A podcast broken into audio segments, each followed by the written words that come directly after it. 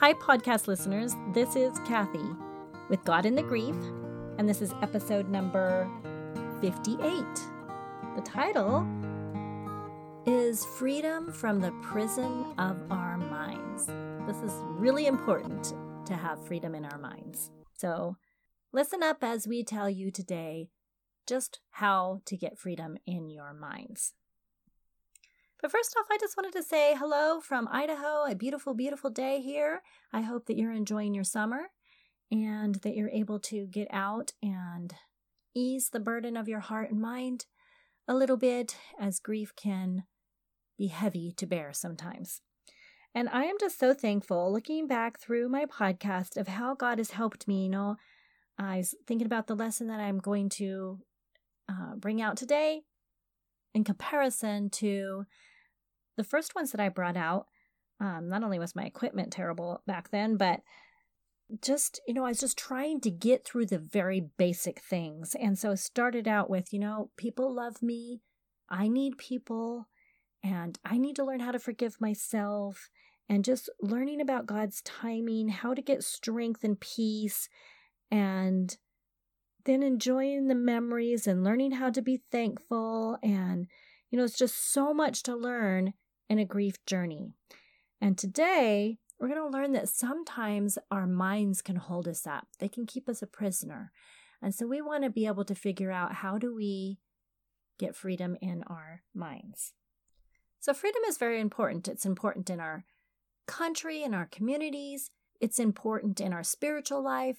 It's important in every way. But we don't want to just talk about having freedom. We want to get busy and be free. And that's the way it's always been, you know, when our our country was in bondage to England, in order to get free from that, they had to go fight a war. And sometimes we have to learn how to fight in order to get our freedoms. The imprisonment of the mind is where we are today, and we should be fighting just as hard for that as some people did for their physical freedoms. Because honestly, Nothing can kill you more than your own thoughts. If you're free in your soul, though, you can be in an actual prison and still be happy. If you think about Paul and Silas, they were bound, they were in prison, but they were free in their souls. So, what were they doing? They were singing in prison because their minds were free in Christ. The soul, being free, will filter up to your thoughts and set it free. There's a quote by Jan Karon, an author, who wrote, Death was the hope that it ceased being a fact to believe with the head and became a truth that was known by the heart. I just thought that was pretty profound. You know, we have to know it from our heart and have it filter up through to our heads in order for our thoughts to be free. You have to experience something to know it with your heart. That's the reason that some people are religious, but they're still in prison, is because God is all facts to them and instances to believe in with the head. But to be set free in your mind, you must experience what God has for you in your heart. So, we're going to talk about the story of Paul and Silas a little bit later, but right now I want to correlate the difference between a brave soldier and a brave Christian. It takes bravery to experience what God has for you in your heart. Sometimes we find ourselves in difficult places, but if we accept what Christ has for us, guess what? We can sing through our trials, we can sing through our grief. There's a difference between the experiences of a soldier in battle and a soldier training at home. One has genuine experience, and the other just a concept of that experience. We want to be the soldiers with a genuine experience, not just a concept of one. The brave soldier is willing to have faith that the experience will be worth the freedom. Most people don't have the bravery or the faith to grab a hold of the true experience of God. They have too many hindrances, causing them to be a prisoner in their own mind. The experience of God frees our minds to bear a sorrow bravely. We realize it's worth the fight. The experience we have in God helps us to find the good in everything, to trust the light to guide us, and to be thankful. The brave soul finds hope in chaos and comes out of the battle bearing God's emblems proudly. So I have a poem that I want to read to you. I don't know who wrote this poem. It was in a book called Words of Comfort and Cheer. And, but it talks about bearing your sorrows bravely. And I wanted from the very beginning when the boys died, I just wanted to bear my sorrows bravely. And I wanted God to be pleased with my trust in Him, my faith in Him. And it really helped my thinking. It really helped free my mind when I could just trust in Him. But here's the poem. And it's talking, it's a person talking about God. I think that God is proud of those who bear a sorrow bravely, proud indeed of them who walk straight through all the dark to find him there, and kneel in faith to touch his garment hem. Oh, proud of them who lift their heads and shake the tear away from eyes that have grown dim, who tighten quivering lips and turn to take the only road that leads to him. How proud he must be of them, he who knows all sorrow, and how hard grief is to bear. I think he sees them coming, and he goes with outstretched hands and arms to meet them there.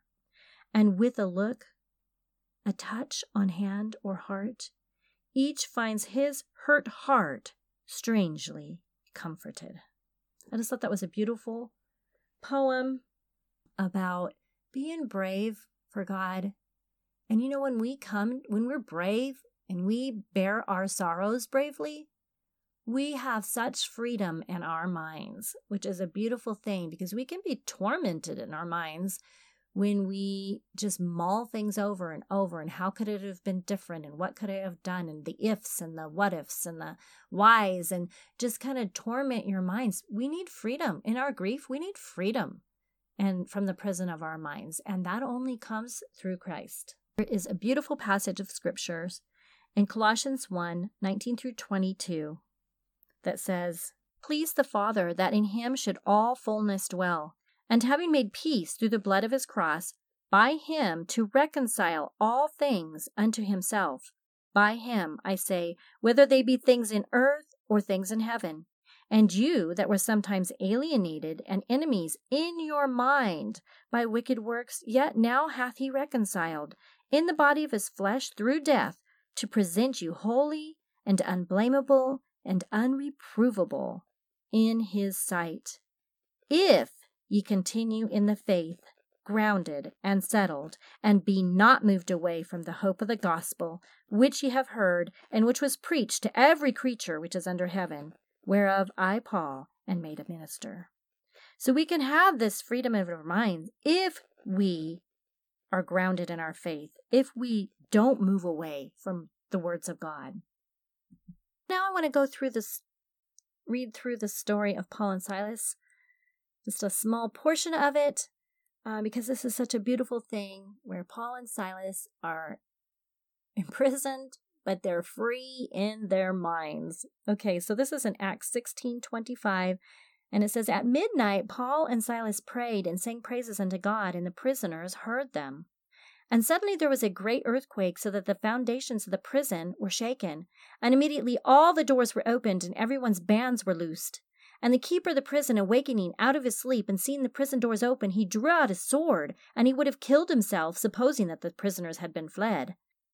But Paul cried with a loud voice, saying, Do thyself no harm, for we are all here. And then he called for a light, and he sprang in, and he came trembling, and he fell down before Paul and Silas, and he brought them out, and he said, Sirs, what must I do to be saved? And they said, Believe on the Lord Jesus Christ, and thou shalt be saved, and thy house. What a wonderful way this story ended up. Someone bowing on their knees, wanting to know how to be saved. That is so beautiful. But for us to be free from the prison of our minds, our foundational thoughts might have to be shaken and new doors opened up to us. And then we realize that after the quake, everything really is okay. And the light of God's truth can shine in and show us the way. And we can fall on our knees out of a grateful heart and ask God, What can I do? And you know what? The answer is always the same it's believe rejoice and go in peace, because that's what freedom is all about, and to go from the prison of our minds. Max Lucado once said, The man may be manacled. He's talking about Paul. The man may be manacled, but the message is not. The prison of Paul becomes the pulpit of Paul. And that is fine with him, because any method is fine if Christ is preached. This kind of an interesting take on that.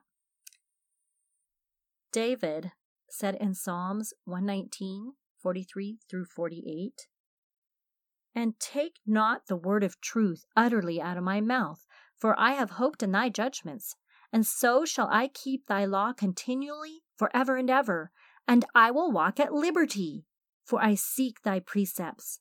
I will speak of thy testimonies also before kings, and will not be ashamed. And I will delight myself in thy commandments, which I have loved. My hand also will I lift up unto thy commandments, which I have loved, and I will meditate in thy statutes. There's freedom in obeying God's laws. There's freedom in trusting in Him, in believing in Him.